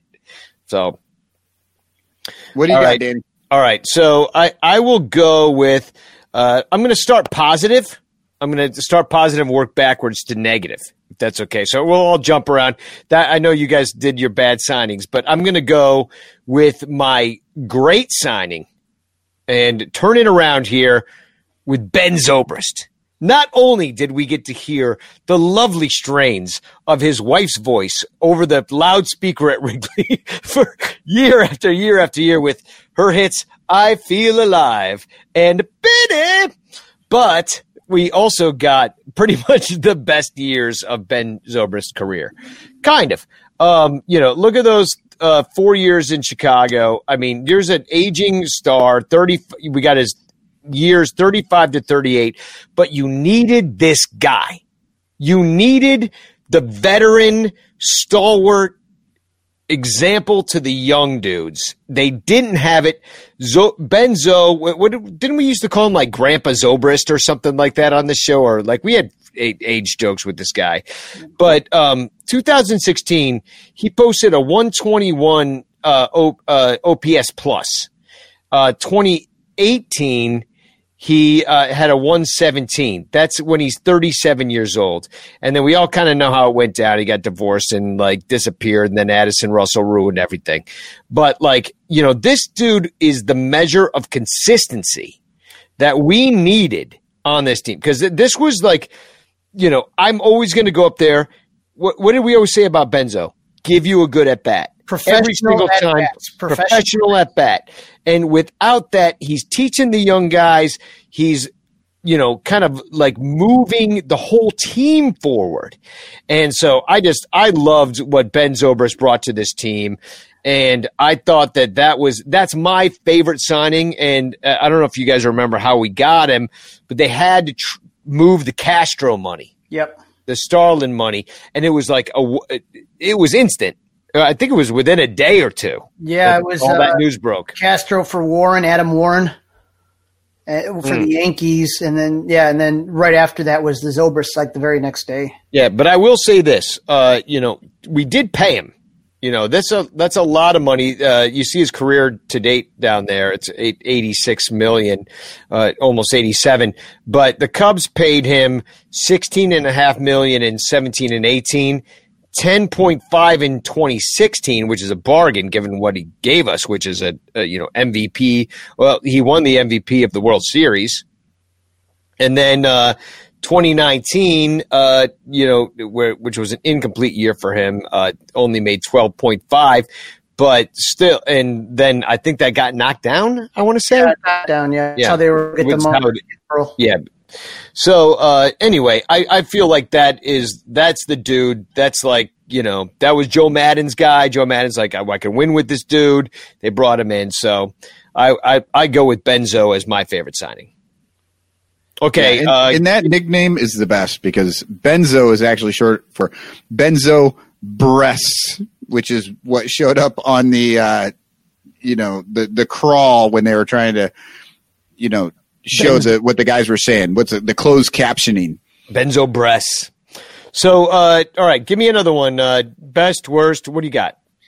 Best signing for me has got to be the. It it has to be the greatest free agent signing in Chicago history, and Jon Lester, uh, to get the big lefty. That was the sales pitch where they had Jon Lester in Game Seven of the World Series, winning it for the Cubs, and he came pretty darn close to that prediction right there. We invented deep fakes. So- we literally invented deep fakes. six years, 155 million, and that guy was worth every penny of it. Uh, 2016 uh, co MVP of the NLCS. Every time there was a big game, you knew you could just handle hand Jon the ball, and and he would he would come clutch. And he he's a three time champion. I don't know if he's going to be a Hall of Famer, but you know what? shit, that, that, there's nobody that you wanted to have that ball more than Jon Lester. Great signing. Yeah. Yep. Yeah, uh, Definitely. I, I think most people would say that was the linchpin. That's the that's where it started. That's where you know you get Lester. Everybody knew the Cubs were serious, and Okay. Well, I, you know, I'm going to go next. It took me a minute to find a great signing because you guys kind of picked a, picked the best signings already, and I was kind of like, man, you know, he, he had so many bad signings, but I found a good one. Scott Feldman. The winter after the 2012 season, Scott Feldman for six million dollars one year. Uh, he had a 112 ERA plus in his first 15 starts. They traded him to the Orioles and brought back Jake Arrieta and Pedro Strop. so, that's your good signing. That's and that's a damn good signing. yeah, and greatest trade. Who's got that trade though? I didn't. I don't think any of us went with that trade. Nobody went with the. the I no, thought that was- Michael, that I was thought the Michael greatest was- trade. I I thought Michael had that up there for sure. Okay, well, we got to talk about that that trade because if Feldman, uh, you know, was the bait for that, which you know I liked. We used to call him the chin strap. That you know, because he had that beard, that Amish beard that kind of went under his chin. Yep. Maybe he tried to grow a mustache, but it wasn't coming in that much yet. And uh, no, but if if you can get, and somebody was saying today that it was Hoyer that was pounding the table for Strop Right. in that trade. But Arrieta, to give you that Cy Young season and to give you, uh, he didn't win it though, did he? Yeah, he did. Oh, he did. Yeah, he did win it. So to give you that Cy Young season, and his shit was just so filthy and so nasty, and so was Strop's. And you know, to, to Strop is one of the greatest relievers. I know everybody hates him, but uh, for whatever reason, it's ridiculous. You Because know, because when all when when the closers start to go south, they're the ones giving up games, and that's the hard thing. You know what I mean? Is like you know when Rizzo gets old and he strikes out, you know, unless it's with the bases loaded in the ninth, you're not going to freak out about it. But there's nothing worse than a blown save. Carlos Marmol is one of the greatest closers in Cubs history, and people still hate him when you mention Carlos Yeah. Marmol. But that trade was one of the greatest of all time, and I think that's why we can maybe be kind of positive about the fact that Hoyer's in there. Because if Hoyer's the one that's pounding the table on Pedro Strop, then we know uh, that Hoyer. I mean, we know Hoyer knows his shit. So Apparently, he broke that table and never pounded again. Well, I we will didn't get you, a lot, we didn't get a lot of other pitchers. No, actually, we, we we picked a few up. Uh, you know, in the run. we want to talk about great trades. Uh, how about trading Ryan Dempster? So when Ryan Dempster, when they were looking to trade him, Ryan Dempster is a 10 and 5 guy. And so he had the right to reject any trade. And he was rejecting trades left and right because he wanted to go to LA to play with Ted Lilly because those guys are like best friends. And, uh, the Dodger, the Cubs wanted this pitcher, Allen Webster, and and he was part of the deal. And the Dodgers like, there's no way we're giving up Allen Webster. And the Cubs are like telling Dempster, like, look, man, we're really sorry. We tried getting you to the Dodgers. It didn't fucking work. And so what ends up happening is they had to go to plan B, which was to trade Dempster for Kyle Hendricks and Christian Villanueva. And so if the Dodgers would have given up Allen Webster, who I don't think anybody's heard of since then, we may not have had Kyle Hendricks. Kyle Hendricks led the National League in ERA in 2016. He was on the bump with ice in his veins for game six of the NLCS to clinch their ticket to the World Series. He, I think he only gave up, did he give up the run? No, he didn't even give up the run in World Series game three, and he was pitching pretty darn good in World Series game seven. So Crawley, I'm going to blow your mind here. You said nobody knows who Allen Webster. yeah, is. Allen Webster's still a Cub. I was just going to say, like he's he, He plays played- for the He played 15 Smokies. games for the Cubs. And what yeah, did he do? he- yeah, Nothing. But, No, but- and also ran, but you know, whatever. That's- that's There's a lot the of guys point. that have come up for a cup of coffee. That don't mean shit. All right, can, can, can I go again? To think Or- that or- we would have had Allen no. Webster instead of Kyle Hendricks is a scary thought. Plus, we got Webster anyway. Yeah, Danny, Yeah, jump in there. I think Crawley went twice before you got okay. in. So uh, this is this is good. A Jensen Creative says, "How about trading?" It, that's a weird name, A Jensen. it's like, is that just one name or no? How about trading DJ LeMahieu for Ian Stewart? And you know, I did notice that, and That, that was your pick, wasn't it? that was my pick for the worst trade because it was, I believe, one of his first moves. Um, and yeah, that's brutal. And I understand. Uh, somebody pointed out too on the Ranters, the Sun Ranter Ranters page today, that without the failure at the third base position, with the LeMahieu and the Ian Stewart situation, that maybe you don't end up even drafting Kris Bryant. Like I don't know, like uh, Right. That, that, that's the whole thing going through this. It's fun, but if, if that would again, if Edwin Jackson didn't shoulda, woulda, suck, coulda. Yeah, if Edwin Jackson didn't suck, we would not have got as good a draft pick. exactly. And, and, and so uh, it's a good question to bring up with Gordon because Gordon Wittenmyer has never gotten over getting rid of DJ. He's to this a, day. a, a butterfly flaps its wings. He so, um, so let, let's let's take a fir- first. Let's take a look at DJ LeMahieu. Okay, this is what we could have had. Um, you know, obviously he started out with the Cubs. He was drafted by them, and uh, you know, you know, not impressive, but didn't get a lot of chances. Only 37 games with the Cubs, 62 plate appearances, only one year, 2011. So he would have been coming in. He would have been the kind of stalwart on the 2016 team, okay, with a 348 batting average, which led the league. And uh, which, by the way, he led the league last year too. Whatever you want to do with this COVID season, but the dude has an OPS around 787. It's been over a thousand once. Uh, that was last year. Uh, the year before with the Yankees, it was o- o- also around 900. And with Colorado, he's had some really amazing years, but you know, a lot of people feel those numbers are inflated. Cotton, you lived there for a long time, so you know that. Yeah, but he didn't drop off a ton going to New York. I mean, New York's kind of a hitter's park as well, but it's it's a much tougher place to play than Colorado. Yeah, not a lot of power in LeMahieu, but I will. But he gets on base. The guy's a base. He, he can get on base. He can hit singles and doubles just fine. Now, here's the thing that's sad about it, though. He doesn't even make that much money. I mean, he makes a lot of money, but like tw 2014, when he finally hit like his contract years, he was making you know league minimum then he made 3 million then he made 5 million then he made 9 million then he made 12 million with the yankees the last two years and that's more than ben zobrist cost you know all those years so it's been inexpensive so the sad thing is that you could have I don't know what you know because you ended up with Ian Stewart. And what did Ian Stewart do for the Cubs? Well, here's what he did. He came here in 2012. Uh, he had an OPS plus of 70. He had five home runs and 179 at bats. He batted 201, which is terrible. It's a 2020 numbers. And uh, Tyler Colvin was also in that deal, who, who got stabbed with a bat. you know, if, if, for your longtime Cub fans, there was a play and it you look impaled up. him. Yeah. It impaled. He got impaled. He was on third base. He had already done his job, and then he got impaled by a bat. Who who was the batter in that? I don't even remember. Um, I don't know. I just remember him getting impaled with a bat, and I have his bobblehead. I have a Tyler Colvin bobblehead. Yeah. Does, does it have a bat stuck in his chest? I can get one. I can? I can break a bat and just kind of glue it on Yeah, there in his chest. You should make that. So uh, Casey Weathers was involved in that deal for the Cubs. Uh, Ian Stewart was terrible. Uh, yeah, that was an awful deal, and it's a it's a you know Theo came Theo came. Uh, you know, let's say LeMahieu wasn't his guy. You got rid of him, traded him for dog shit. So, all right, what do you got?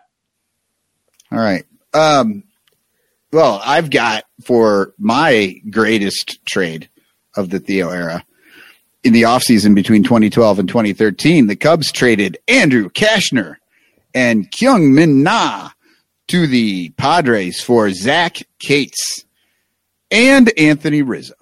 Not bad. So, you know, you want to see how this worked out. Cashner had 97 starts, 130 total appearances for San Diego, ERA plus of 98, not too shabby. Average. Uh, the Padres traded Cashner, got nothing for him really. Min Na never made it to the big leagues. Cates never, then on the Cubs side, Cates never made it to the big leagues. But Anthony Rizzo, you know, he fit right in. They were able to sign him to the team friendly contract, so he could be one of the better signings as well. But uh, yeah, but he's at an 866 OPS, which is a 131 OPS plus since he's been in Chicago. He's 18th all time in WAR for the Cubs, 24th all time for hits, and he's going to jump past a lot of those guys next year. And eighth all time in homers. This is a very old team that he is well up on the leaderboard in. All time Cub, you gotta you gotta lock him up. The captain. Yep. Crawley, go. I gotta pee. All right, as far as bad trade, I got the Cubs trading Tommy La Stella to the Angels for Conor Lillis-White. Who? Now again, Conor Lillis-White. Okay. So if Conor does something, I will I will gladly apologize. But uh, Tommy La Stella has gone on to have a great, great had a great season with the Angels when he went over there. All star season. Unfortunately, he hurt his leg, but then he came back this year, had another great season. The Angels flipped him to Oakland. Oakland loved him, and so La Stella is a guy that, boy, wouldn't it be nice to have a guy that makes contact? Wow, we couldn't find one. We couldn't find one. It turned out you had one on your roster the whole time and and and to kind of lose him, that to me was truly disappointing because you know just it's really hard to get a good pinch hitter. You didn't know what was going on with Zobrist with his marital issues. You got Descalso instead. It was just like it just was all the wrong kind of moves. Yeah. Oh my God. And I mean, L- Conor Lillis-White is such a nobody. You can't even find him on the internet hardly. yeah, he he's been injured. He, he, like I said, maybe the guy does something, but you know, it was one of those things where the Cubs needed the skill set that he had, and they gave him away for practically nothing. And again, nobody knew he was going to have an All Star season. I mean, I don't, do that, but it, it, to me, it was just like you're sitting there complaining about not, you know, having. We've all talked about it. Too much of the same player on this team. Too many swing and miss guys, where everyone knows Tommy 3 a.m. La Stella, you know, gets out of bed at 3 a.m. and gets a single. I always hated that nickname. Was that uh, Jesse Rogers? nickname. Yeah. Or Joe Maddon, I think, came up with it, and then Jesse Rogers ran with it. Uh, Uh, Joe Maddon is, I don't think, Joe Maddon has a lot of uh, things he's good at. Maybe nicknames is not one of them. although he's better than Mike Quade with nicknames, I guess. Uh, okay. that- who do you got next, Michael? All right. Well, I'll go with a bad trade here, and uh, we're going to go uh, 2017. Cubs were looking to make another run for the title, gave up four prospects for Jose Quintana. Oh boy. I mean, at the time, it really was the right trade. Yeah. I mean, it made total sense. Unfortunately, since then, uh, you know, Quintana hasn't. He was okay, but not great. He's got a 101 ERA plus, so he's just right at you know mediocre, right there in the middle of the pack. And uh, three and a half seasons, and he's gone. There's nobody to replace him. They didn't trade him for anything. He's out the door. And uh, the White Sox got Eloy Jimenez, who already has two, 2.6 WAR, which is, you know, uh, Not bad. much better than what Quintana did in the last two years. And uh, Dylan Cease, which Dylan Cease is basically the same pitcher that Quintana is right now, but they're both pre-arbitration eligible, and they look like they're on the upswing. You know, it, it looked Brutal. like a good deal. You got a lefty, you had a guy that looked like a legit number two, maybe a number three, but that's what the Cubs needed at the time. Lackey was on his last, you know, last legs there, and and without Quintana, he they don't get to the 2017 NL, NLCS. I, I, I- he crushed the Brewers who were chasing them. He did, I watched a game in 2017. I was like in the third row behind the, the Cubs dugout, and it was he just pitched a fantastic game. So you know, like you say, you you make what you think is the right move, and and who knows, Cease hasn't impressed me that much. You've seen kind of the issues that he had with the Cubs, which is command.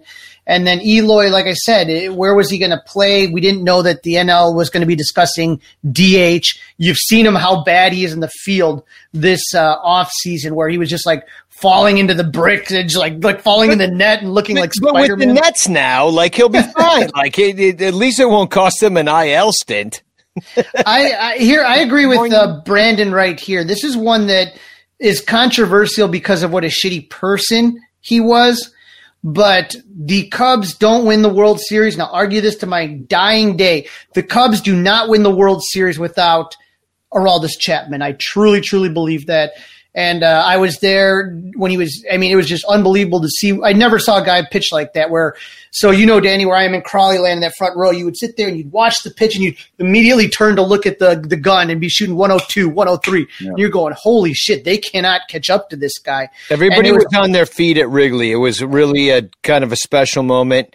Um, I, we just all ignored I think right. what happened at the time, we were so drugged up with uh, the winning fever as Cub fans that uh, you know at the time we kind of lost our consciousness. I don't know that we. I don't know that we ignored it, but there was nothing we could do. It was like. Oh, it there was, still isn't. yeah, I know, but I mean, I'm saying, I, but I'm saying, I don't think we ignored it. We talked a lot about it. I know Ivy Envy talked a lot about it. Yeah, it was frustrating, but when the guy's out there on the mound, are you going to root against him? I mean, you, you want know, him to get through and, and go it. And I think you know, pe- yeah. people we were actively rooting for Joe to throw his arm off. Hey, uh, real quick uh, message there, uh, Son Ranto listeners. Uh, this is all brought to you by uh, our li- our listeners, our Patreon listeners, who have signed up at Patreon dot com slash sonranto for as little as a dollar they get the shows early and ad free and all that good stuff but what i wanted to mention to you right now is uh, sonranto.com slash shopping. This is a way that everybody can help the show, especially this holiday season. So if you shop at Amazon or the MLB shop or NBA shop or the NHL shop or MLS or Lids or Reebok or StubHub or buy sports memorabilia, if you want to give somebody beer of the month, you want to sign up for Audible, wine, Zazzle, uh, condoms, vibrators, bare mattress beds, we sell it all for you you go to sonranto.com slash shopping. You click on, let's say, Am- our Amazon ad sitting there. You buy crap from Amazon that you were going to buy anyway. We get a little bit of a kickback, and it really helps out the show.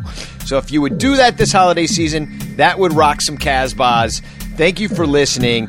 And if you never want to hear an ad like this again, why not become a Patreon subscriber? It's so easy. Go to patreon.com slash sonranto and uh, sign up today for only a buck a month. Patreon.com slash Sonranto, Sonranto.com slash shopping. Thank you for being a Sonranto listener. Back to the show. And, and, it worked. And he did that and then what ended up happening is is that the Cubs were looking for a three headed monster. If you remember that year, Strop was fantastic, Rondon was an excellent closer, and Chapman was going to get the ninth. So like Kansas City did the previous year in 2015, you were looking to end the game. All you needed was six innings from your pitchers. That was it. Then hand the ball over, seven Strop, eight Rondon, nine Chapman, and then Strop got hurt in September. Rondon got hurt in September. You had none of them were the same, and they had you had to basically use an abused Chapman all the way till the end.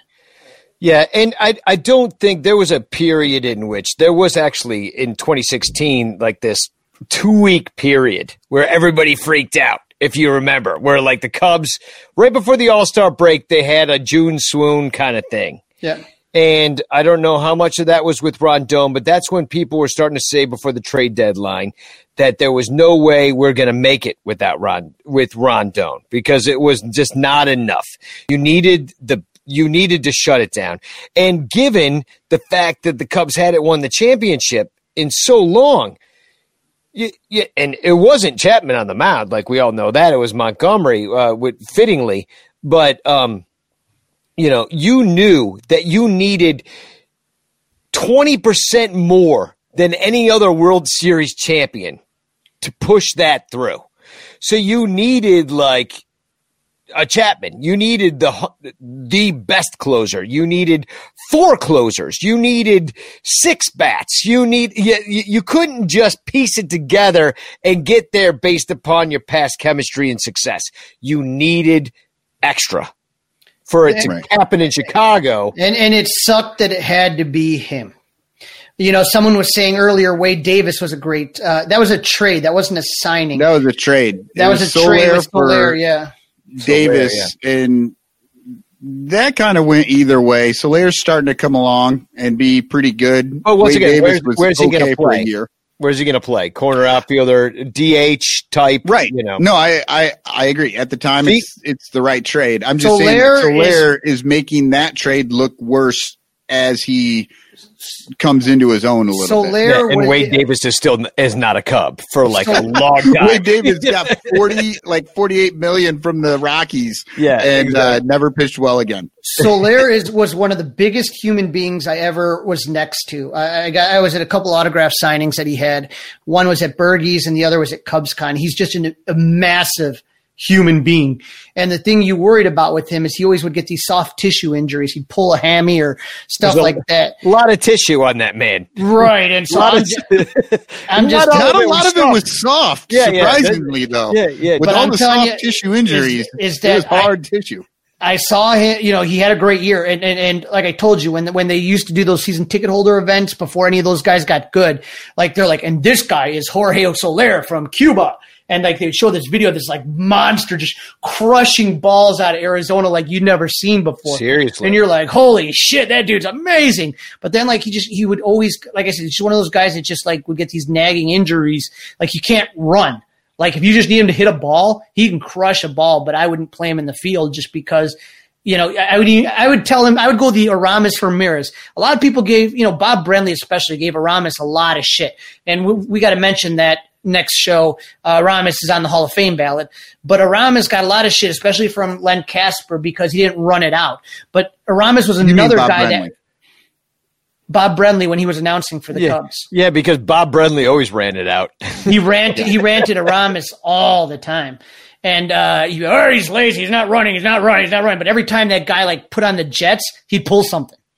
Yeah. And so it was like, dude, just fucking walk the first. I don't give a shit. Yeah. We need you healthy. And I think Soler is the same thing. Is that like, is that like whenever he like runs any kind of sprint or anything, like I just worry something's gonna pop. All right, so Danny, you were you were out for a second. You got. I'm I'm I'm done. I'm out. Yeah, You're done. Okay, so uh, let me go with uh, Cubs bad signing, and I'm I'm going to start here uh, with uh, my my good friend from the left field bleachers, Tony Spangenberg. Uh, he put he had been having arguments with Al Yellon at Bleacher Nation about that that Brandon Morrow was a terrible signing, like from the very beginning, as soon as they got him um, there he was like, "This guy is garbage. It's not going to work out with uh, with Brandon Morrow. He's been injured a lot." And so he posted up on uh, on Facebook. He said, "Nobody should be surprised that Morrow is on the DL. This is right when it happened, and, and when it was still called the DL. That's when. That's how long ago that we've been thinking about Brandon Morrow." Um, in 2008, he missed two weeks of spring training with a sore shoulder. In 2009, he was sent to the DL with right bicep tendonitis. In 2010, after an August 29th start, he is shut down to protect his arm. In 2011, he began the season on the DL with right forearm inflammation. He was sent to the DL, I'm going to say IL. 2012 sent to the IL with left oblique strain. 2013 sent to IL with right forearm strain, missed rest of the season with entrapped radial nerve. 2014 sent to IL with sprained right index finger, which turned out to be a severe torn tendon sheath. 2015 sent to IL with right shoulder inflammation, ends up with season ending surgery to correct a shoulder impingement. 2016 only pitches 16 pitches. 2017 healthy. 2018 Cubs side him. and uh, the one year he's healthy, which is Tony's main point.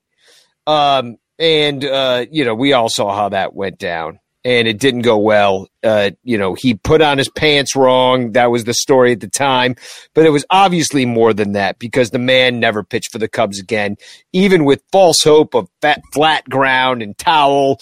Eh, He didn't do the towel drill. I think they retired that, but uh, he did everything else but the towel drill, and uh, you know, it never worked out. So Tony Spangenberg's point was that Brandon Morrow was a basically a uh, a, a Brett uh, what's his name Brett Anderson waiting to happen, a, a pitcher the Dodgers used up, and They used him and abused him his one healthy season, so there should have been a lot of red lights there. And I truly believe that that signing marked the beginning of the end for Joe Maddon and Theo. Because if you remember, Theo had very strict rules on the usage of Brandon Morrow. and I want to I can't remember who it was against, but they ended up playing uh, extra inning game. They, they they had a couple long games where they a lot of bullpen usage, and basically Joe was just like, "Fuck it, I, if this guy's if this guy can throw, I'm throw, I'm pitching him out there." And he threw more. I think the rule was don't throw him two day more than two days in a row. And then all of a sudden, they uh, Joe used him a third day, and that and all of a sudden, like his arm fell off. Yeah, and if you look at his numbers over the years, I mean, he wasn't a young guy. By the time he reached the Cubs, he was already 33. He had been in the league for 11 years. This is a veteran pitcher. Um, let's. I'll say this much: what a talented dude! It's a shame he couldn't come back. Maybe he can still figure it out. I doubt it, but uh, he's not that old in a Carlos Zambrano Zambrano way. He had an ERA plus of 286 and an ERA of 147 in 2018. Um, he had uh, racked up, uh, let's see, uh, he had only given up two runs, or no, no, sorry, five runs in 30 innings. He was, and he it, was, I mean, but yeah, they fucked it up. John Pincus said, "Did anyone ask Dave Roberts because Morrow was in seven World Series? I mean, like like I said, well, that guy was. I, I, got it right here. He was in all of the World Series games. He had an ERA at eight and a half against Houston in the World Series. Um, they also used him in in other, seven other games, so fourteen games.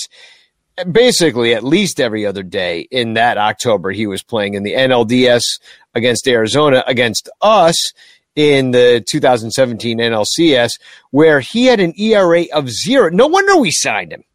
Four games, 4.2 innings, and a zero ERA. He gave up one hit and had seven strikeouts in 4.2 innings. Yeah, that was that was before we realized the offense was broken. He really wasn't that good. Yeah, and Theo was like, "That's my dude." Like, I mean there there was a lot to that. So you know, we kind of have fun and we look at the good and the bad and everything, but there is no question that Theo Epstein changed Cubs culture for history. And I don't know how he's going to be remembered. I don't know if there's going to be a statue. I don't know if there's going to be a flag. But when you talk about greatest all around uh, baseball ops type guy, he's in the conversation. He's on well, the Mount Rushmore. Well, yeah. I'll, I'll tell you this much. I think that uh, Brandon Morrow will remember him for signing him for 21 million to pitch like 30 innings for the Cubs. totally, yeah. be like that man changed my my entire life. Well, if you if you want to know how some Cubs fans will remember him, I mean, I do have a couple of TFCs.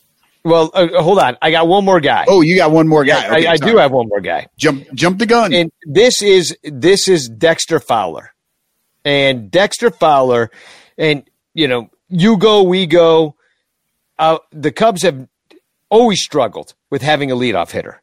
Dexter Fowler came in, well, he was traded for. He's both a trade and he's a signing because they traded for him with Luis Valbuena. And, May rest in peace. Yeah, uh, RIP. And Dan Straily, if you remember him. This was in 2015. This was a Theo trade. They got him from the Astros and he was making like 10 million that year. So he had been paid quite a bit for his talents. And then in 2008, they, I forget if, did he turn down? He turned down the qualifying offer. Yeah. That's why uh, we did not believe he was coming back to the Cubs, but nobody picked him up. Yeah until the you know we got into spring training, trying to win the belt, trying to yeah. win the keep the payroll he was, belt. He was supposed to be going to Baltimore. Yeah, Baltimore there, was the, there was a deal. In, there was supposedly a deal in place in Baltimore, and uh, Dex lives out in uh, Las Vegas. He lived in Vegas, I believe, and and stopped over on the way and, and had a conversation with Theo, and that was it. it he would. They thought Baltimore thought they had Dexter moving forward. And yep. I know a lot of people say we just said uh, they don't Cubs don't win the 2016 World Series without Chapman. I don't think we win it without Dexter Fowler. No, I do definitely. not. That man would take 20 pitches. I'm exaggerating a little bit. every at bat. you know, but he did though. I, I would love to, and I didn't look it up for this uh, particular show, but that dude had a lot of 10, 12 pitch at bats, and you would wear those fuckers down for Kris Kris Bryant batting second and uh, Anthony Rizzo batting third. You had, you know, some mix of some Joe Maddon special lineup uh, after that, you know, but, you know, you could, you could always pencil. That's the one dude you could pencil in in the leadoff spot those Joe Maddon years was Dexter Fowler. Yep. And he and- got on base so much that year. I mean, uh, you know, and even if he got out, and he struck out a ton. Like this was surprising to me. Let me put his stats up here.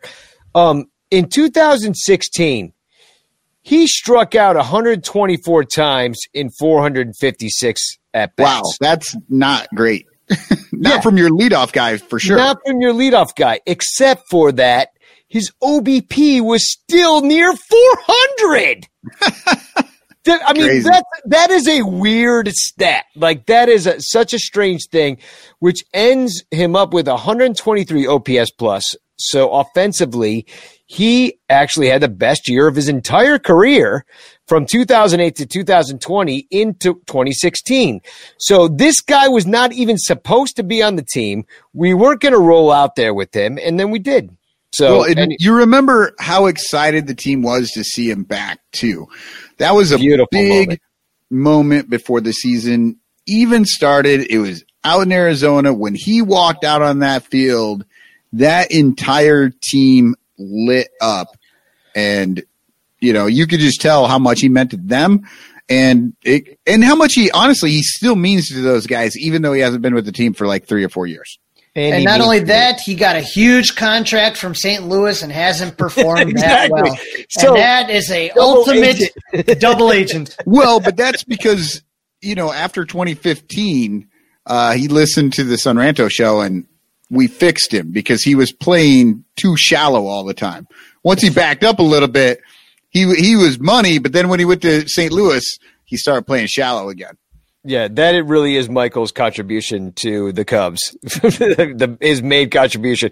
But uh, no, uh, Dex, Dexter Fowler, I I think he's on par with a that that odd circumstance, which I, I think you cannot count out the persuasive nature of Theo and how good he is at his job and what he's put together. He's like, come on, Dex, come back and win. You were here the one year. You saw what we could do. And in 2015, let's face it, that was the year. That was the really fun one. 2016 was just stressful. Yep. 2015 was like, you know, a backwards icing on the cake. So, uh, you know, Dex had a great time in Chicago, enjoyed the fans. We all caught on. He loved it. Uh, it's, uh, it, you know, it, I, I really feel like Dexter Fowler is on par with your, uh, Aroldis, but let's TFC out. We, we got to end the show at some point. See, look, I told you, Michael, you said, how long is this going to go? I'm like, well, it's our show. So it might right. go two hours. Well, yeah, I thought we were jumping straight in. So, all right, here oh, we go. Jumped in. Well, I'm I'm going to hit you with uh, three TFCs, and this kind of runs the gamut of the uh, fucking Cubes fan. Okay, so our first one right here, TFCA. I speak for all Cubs fans when I say we love this move. Theo did nothing for this team, and we only won because of a fake rain delay. We need to trade everyone because we cannot compete with the juggernaut Brewers in the NL Central. We need to trade Darvish to the White Sox for Lopez. I don't know where this guy is coming from, but that was just some craziness. And this is on uh, the I, post. He might be coming from the, the land of reality because that is what everybody's saying. Like the Cubs are going to fire Sale. Yep. Theo's gone. Theo didn't want to deal with it.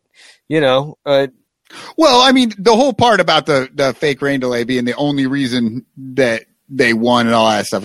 We've talked a lot about how that's not the case, but uh, it was funny. That's that was on the uh, the tweet from at Cubs that uh, was announcing this into the you know, and of course I dove right into the mentions to find things like this. kind of lame with so many decisions facing this organization, but we don't know the circumstances. Thanks for the ring, Theo. We only ever wanted one, and you gave it to us. I don't know about you guys. I want more than one. Dude, that is that like What are you, total- Mormon? What? What are you, Mormon? Yeah, you want that- more than one was ring? the total defeatist, uh, lovable losers attitude that I thought we got rid of, and then boom, I see it right there. Ah, we just wanted one. We're we're happy from now on. I doubt any of our listeners are. And then uh, I had to find. Of course, you want four or five, but I think Cub fans know how goddamn difficult it is. I No, think. no, no. We're happy to get one, Yeah. but to say, oh, we only ever wanted one. Well, I've heard people say that Theo, and again, that was the tweet that we brought up with Cap is like, oh, you know, the Theo's regime's a failure because they only got one, or they're the 1985 Bears because they only got one. I'll, you know, I just there's a when I go to Club 400 and sometimes you know I have a couple beers, a couple Jaegers, and I got to pee. Uh, there's a picture of Dorothy uh, in there, Dorothy Farrell, and it says "Just one before I die." That shirt, you know what I mean? And I think about people like Dorothy and stuff like that that got to finally fucking see it. And like I said, build the man a goddamn statue at Wrigley Field. Well, you know, fine, whatever, Crawley. I didn't want one ring, I did. I wanted one. and and based on what you were just saying, Well, if you were old, though, congratulations on You're, the. you're gonna get sick of that when you're as old as Dorothy, though. You're gonna be like, "This is fucking bullshit." I've given these people hundreds of thousands of dollars at this point, and they've done nothing for fifty years. Like that's what Dorothy was facing at this point. So, like, Yeah, but that's not what we're facing. No, not yet. But Well, I mean, you- this you winter we all might die, so we are happy to get one. I'm just, I'm, I'm arguing against the we only ever wanted one. I didn't- I That's- didn't I'm only ever saying, want one. I'm saying for for everything in the bleachers before COVID hit, being priced for seventy five and sunny at all times at Wrigley Field. Uh, for your tickets and for the beers going from eight dollars to twelve dollars in the, the tiny window of that, and for Ricketts buying up the neighborhood and changing everything, and on us, eh, I feel like we do deserve more than that, and they're trying to be the Yankees. So, like, that's fine. Let's be the Yankees, but act like it. Now you just lost the basically the basic the best GM that ever existed. You know, uh, it- you know, we'll see what uh, Jed can do. I got some faith in the guy. He's been working with Theo this whole time. Theo picked him, so like I'll I'll go with these brainiacs, and uh, we'll we'll see what happens. But you know, uh, I don't know. It's like uh, the band's breaking up. You know, this is like you know we're we're we're going we're moving from Beatles into Wings. Is what I'm saying. And, I, and this what I- my my main point is is that I wanted to see a World Series before I died. I wanted my dad to be alive to see a World Series, and both of those things happened. Am I did it. done? No, I'm. That's why I'm fucking still here, man. That's why I'm still paying for tickets. Well, okay, my goal guys. is to see the Cubs win it at Wrigley Field. So, congratulations on the dynasty, Theo. Oh, bro. and then Twitter marks this tweet. Official sources stated that this is false and misleading. so, God. the dynasty tweet got nailed with the political stuff. Yeah, all. well, that's where we are. Uh, a lot of shakeup, a lot of whole lot of shaking going on. Everybody, um, thanks for tuning in. We got Gordon Wittenmyer on Thursday, so it's a it's this was an emergency uh, episode. It'll go out on our Patreon feed tonight uh, in audio form. Uh, it'll be uh, available to you on uh, YouTube and well, subscribe. You subscribe to all our shit. You know where to find us. You know how to use Google. Uh, uh, you know everybody's Twitter handles are uh, you know totally accessible. Um, so thanks for tuning in tonight. Uh, it really sucks that uh, we lost. Uh, uh, this is the end. This is the end. My only. This is an Friend, end. This is an end. end. This is an end. Yeah, it, it really does feel like it, and uh, you know, I think there's a lot of shaking going on. Uh, 2020 is undefeated and its bullshit. If you have a dollar a month, give it to us. Patreon.com slash Sonranto. You will be a part of all the beauty that we create, uh, whether it be the music or the time that we give to this moment. Uh, tickets and beer is what we spend it on, and uh, you can be a part of it. Patreon.com slash Sonranto. The uh, the URL is going on across your your screen. I realize that some people tune in a little late to hear the new Theo song that I uh, kind of uh, teased before uh, this all started, this show started. Uh, so I'm going to play that, and then I'm going to play an old song from 2016 after it to end the show. And um, any any last thoughts? Any parting shots, fellas? Uh, I would say that the Theo regime was everything I hoped for, and um, it truly was some of the most fun I've had in a long damn time at the ballpark. And, well, uh, I'm just hoping that the Cubs get it together like the Red Sox did after Theo left there.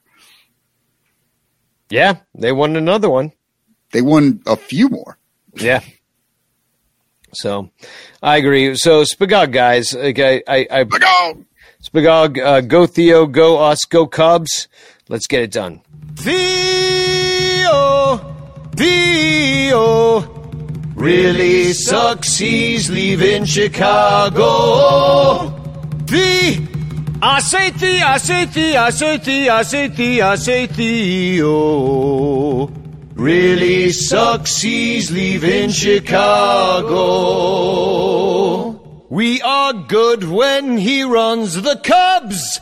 Really sucks, he's leaving Chicago. Now we're just like other baseball clubs. Really sucks, he's leaving Chicago. Back in 2016, he made us the champion. Really sucks, he's leaving Chicago. Ricketts is out of cash, so Theo is packing. Really sucks, he's leaving Chicago. The payroll's gonna have budget cuts. Really sucks, he's leaving Chicago. So Tom Ricketts saves a couple bucks. Really sucks, he's leaving Chicago.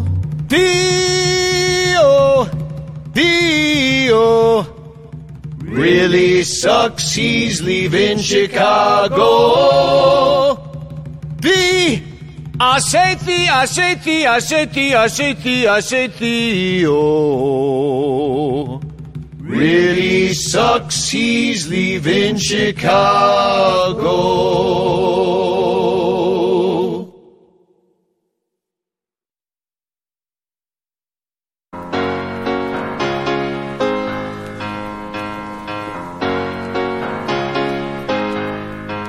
Look how he put the Cubs together. Now, thanks to Theo, we are good. Cub fans are rocking out at Wrigley. I'm praising Theo like I should.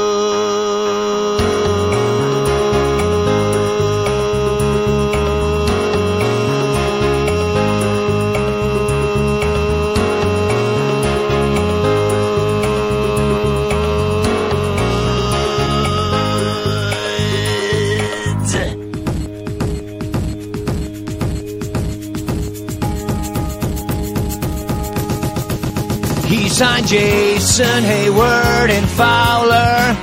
He gave a raise to Travis Wood. And while the Cubbies keep on winning, I'm praising Theo like I should. I'm praising Theo. I'm praising Theo. I'm praising Theo.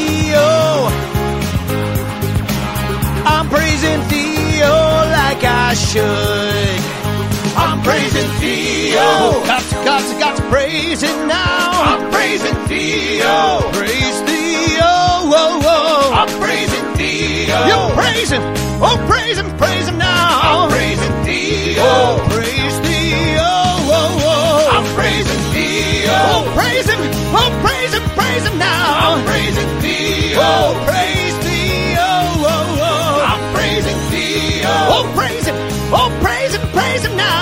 praising thee. I'm to praise thee, oh, oh, oh, oh. I'm praising thee, oh. I'm praising, I'm praising, praising now. I'm praising thee, you gotta praise thee, oh, oh, oh, I'm praising oh, thee, oh. praising, oh, praise him, praise him now. I'm praising thee. Praise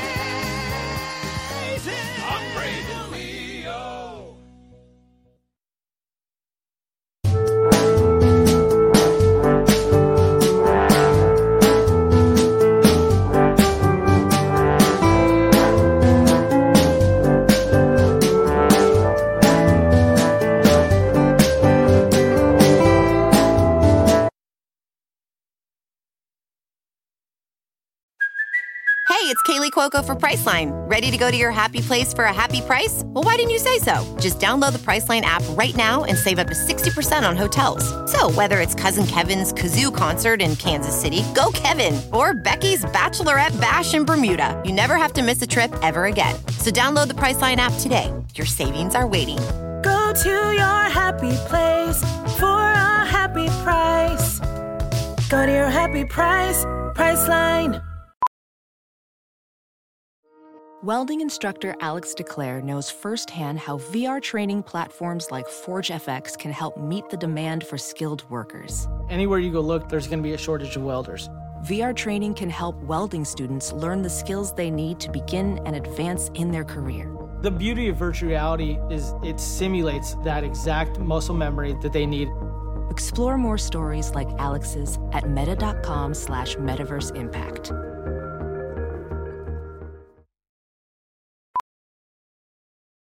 Welding instructor Alex DeClaire knows VR training platforms like ForgeFX help students master their skills. There's a big learning curve with welding. Virtual reality simulates that exact muscle memory that they need. Learn more at meta.com slash metaverse impact. As you write your life story, you're far from finished. Are you looking to close the book on your job? Maybe turn a page in your career? Be continued at the Georgetown University School of Continuing Studies. Our professional master's degrees and certificates are designed to meet you where you are and take you where you want to go.